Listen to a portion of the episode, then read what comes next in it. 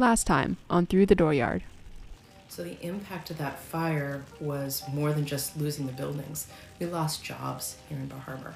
We lost an economy for several years of people who just trying to get by from having that great boom in five or six months worth of income that could last 12 months. They were actually just trying to get by. We delved into some of the economic impacts of the fire. Welcome back to Through the Dooryard, a podcast for the Bar Harbor Historical Society. I'm Poorva. And I'm Mazie.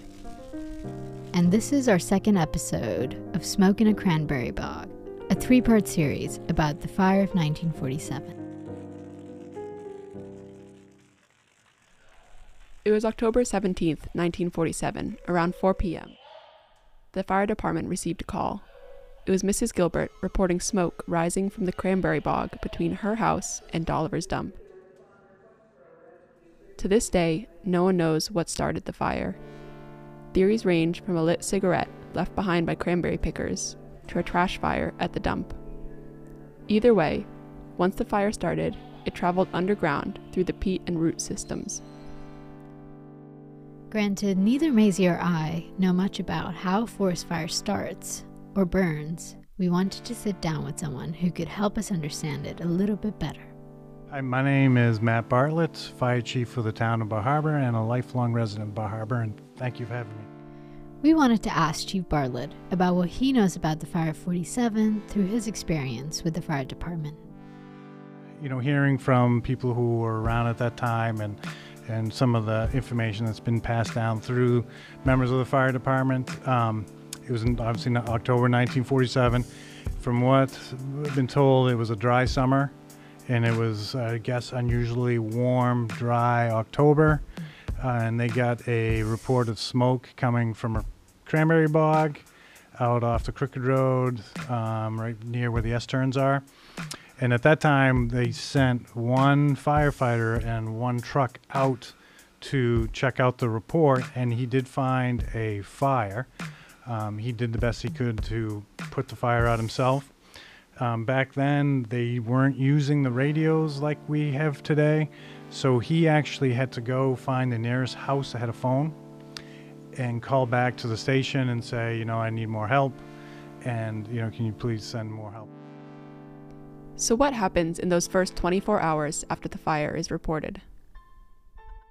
I believe they initially thought they had the fire out, um, they put a fire watch on overnight and I think for the next day, but then they had a windy day come through and it, it picked the fire. Must have been some embers still in the ground or some burning, and that wind came through and it just, you know, the fire grew intensively from there. And it started going down the Crooked Road, and then it went, I believe, up Norway Drive through McFarland's Hill area, but it also branched off going. I think the wind was pushing it, and it also was going towards Route 3 or I- I- Route 3, and it came down through, I think, part of Cadillac, and then down through uh, Kebo Golf Course and Pine Street and the forest. Like all those houses were, were burnt. That whole neighborhood was rebuilt after the fire. And it literally burned completely around town, like the ball field. People were at the ball field, you know, congregating, and it literally, like pushing towards the downtown, and somewhere, Eagle Lake Road, Eden Street, the wind changed direction and pushed it away from town, and then kind of wrapped around toward, then started towards um, the Jackson Lab, and then and fingers of it ended up in Seal Harbor as well, Otter Creek, Seal Harbor area. That amounts to over 17,000 acres of land burnt on Mount Desert Island in what is now Acadia National Park. According to the Park Service, on October 22nd alone, approximately 2,300 acres of land was burnt. A disaster of that scale must have been traumatizing to live through. We wanted to hear some of the accounts of the survivors. The following accounts are from Wildfire Loose, a collection of interviews conducted by Joyce Butler in preparation for her book of the same title, donated to the Maine Folklife Center in 1979. The week of October 23rd, the 16th to the 23rd, about a week, that it was the, the ground was terrible dry. There was no rain, and it was hot and humid. And uh, I remember we worked at the factory and opened the window. We had the windows open, but the smoke keep coming in. You could smell it. And then it came uh, each day at nighttime. Seems though it go underground and it would burn in the peat. That's what was happening. There's a peat bog up there, and it was burning in that. And then it would come alive, and the wind would blow. Well, the day of the 23rd, uh, the wind in the afternoon, about three o'clock, my boss said, uh, "You better take off and home," he says, "because it's looking bad." So the wind was picking up, and I believe, and I right, that in Rockland they said that the, uh, the Laurel in the Coast Guard boat clocked it at 70 miles an hour there, the wind, and and it took uh, uh, 21. It took 21 minutes when he got to Bar Harbor to destroy the whole Belmont Hotel, a huge hotel, to three In stories. 21 minutes. 21 minutes it was flat to the ground. That was Bernard Hawkes, sharing his experience as someone who was working in Bar Harbor at the North Atlantic Packing Company at the time of the fire. And the woman expressing shock towards the end is Joyce Butler. You'll hear her again in this next interview with Jane Cormier Obermeyer, who is a young girl at the time of the fire and details her evacuation from Bar Harbor with her mother and her older sister, Helen Cormier. I remember that it was a very, very dry summer, and unusual, unusually dry summer. I was young, but I can remember people talking about how dry it was. A week before the fire that we were evacuated, there had been fires breaking out. hmm The thing that I remember the most about all of this is the smell. Mm. I'll, I'll really never forget that uh, acrid odor, and it's a very distinct odor. If anybody has been around forest fires, Mm. you when you smell it, you know there's a forest fire. It's not like a wood stove odor. It's um, it's different. You Mhm. can really recognize it. Um, we were notified, I think, by loudspeaker going through the town, telling us that we would be evacuated and to get.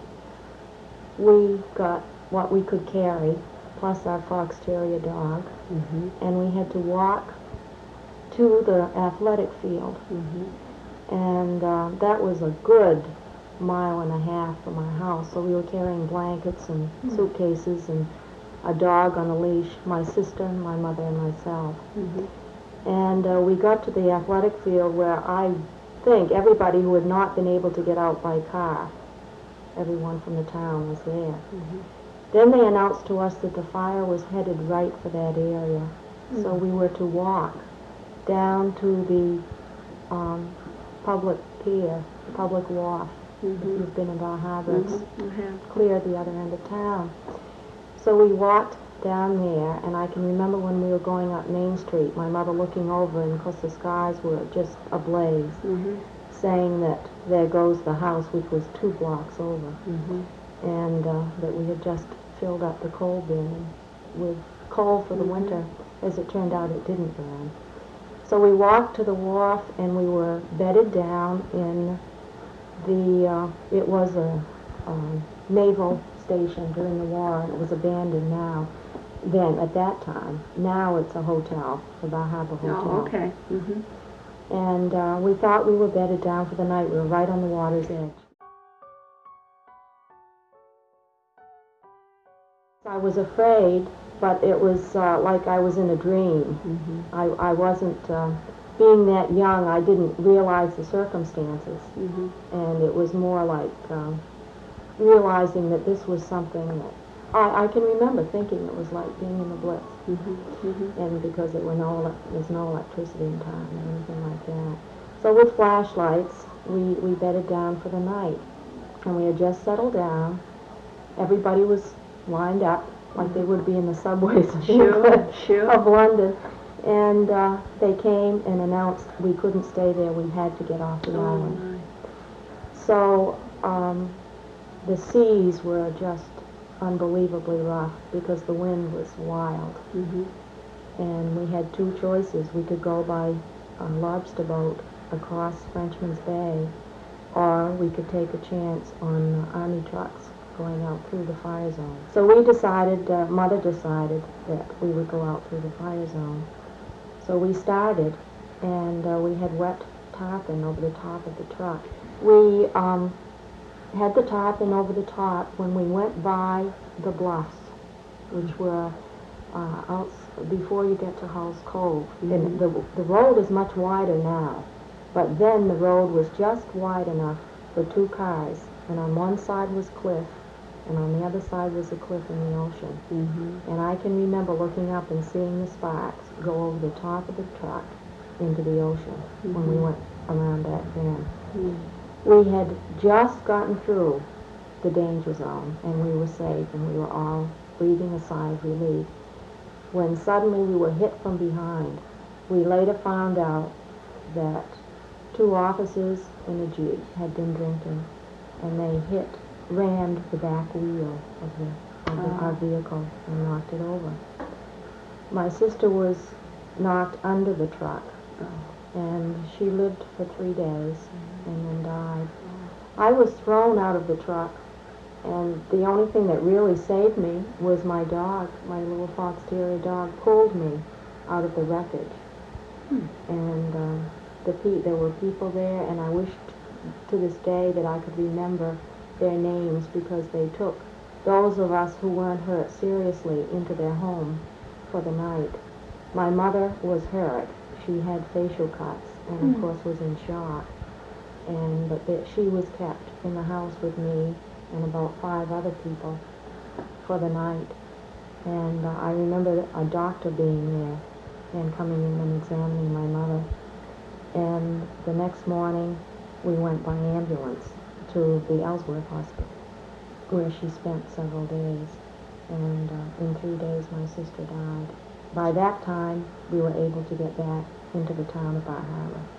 Now, your sister had already gone, obviously, to She- the they took her They immediately. immediately. And uh, I, they didn't tell me that. They told me, I kept asking for her. And they told me that she was across the street in the other house. And uh, they didn't tell me that. I suppose they didn't want my mother to know because she was in, in shock and very upset, of course. And your father and brother were out fighting, and of course you didn't know I didn't where. see them, and then- no, we didn't know where. We didn't see them until the next day. Mhm. And when we got to the hospital, they were there. Did you see your sister again? No, I didn't. My Mhm. mother asked me not to go see her, and uh, I wish I had, Mm-hmm. but she asked me not to, so Mhm. I didn't. Yes, you were close. Very You were close, saying. very close. She was five years older than I, but she always took care of me and was a very remarkable young girl. It was a very, very terrible shock to my mother. But uh, my mother is a very strong person, and uh, with help of her family, came through this very well. Mhm. Mhm. But she still remembers her. I spoke to her this morning on the phone, and uh, she's very pleased that this is going into a record so that her memory will be kept.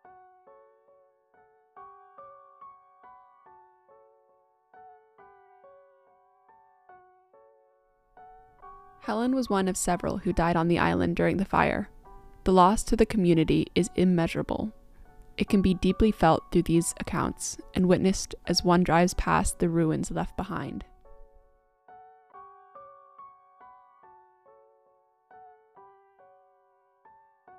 However, we also encountered stories that highlight the resilience of the community, from people serving tea to the firefighters, and people being welcomed into strangers' homes, to anyone who could help fight the fire lending a hand.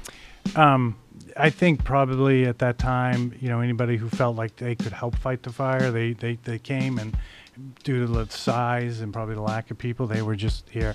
I know one of my grandfather, he ended up around Molasses Pond helping put the fire out, working in that area.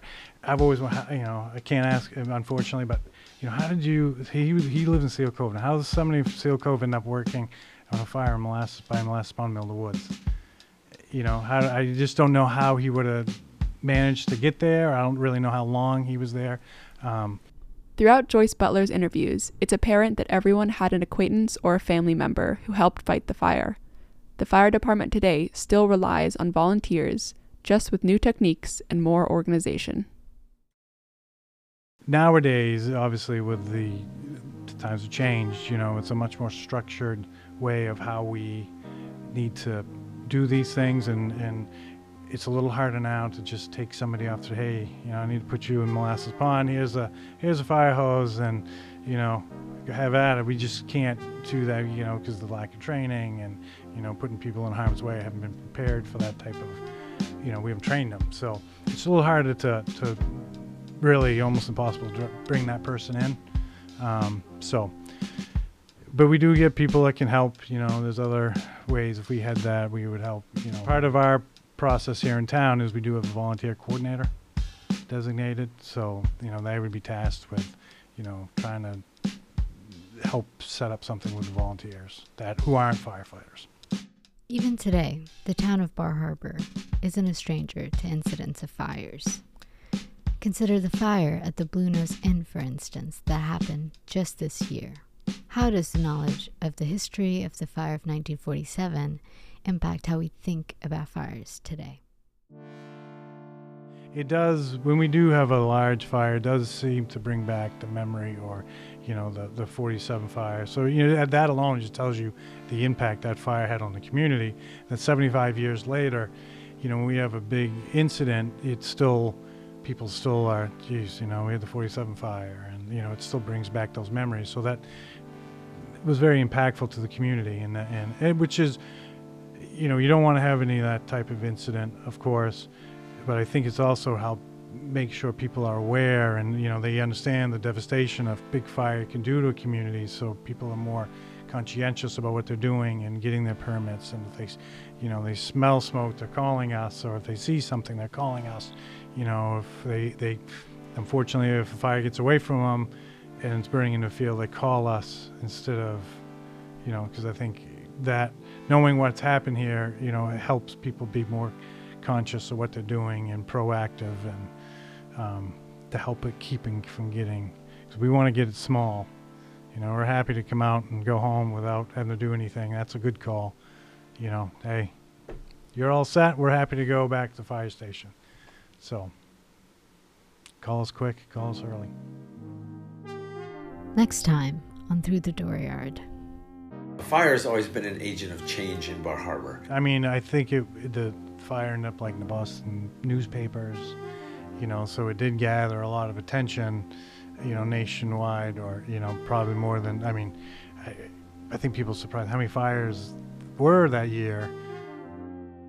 We focus on the aftermath of the fire and the long-lasting changes it's brought. Big thank you to the Special Collections Department at the Raymond H. Fogler Library at the University of Maine, and to Chief Bartlett for sitting down with us. This episode cannot be concluded, however, without a big shout out to Fogtown Brewery for donating proceeds from their last batch of the 47 smoked beer to the Bar Harbor Historical Society. Stay tuned for their next batch and for our last and final installment of Smoke in a Cranberry Bog. We'll see you soon.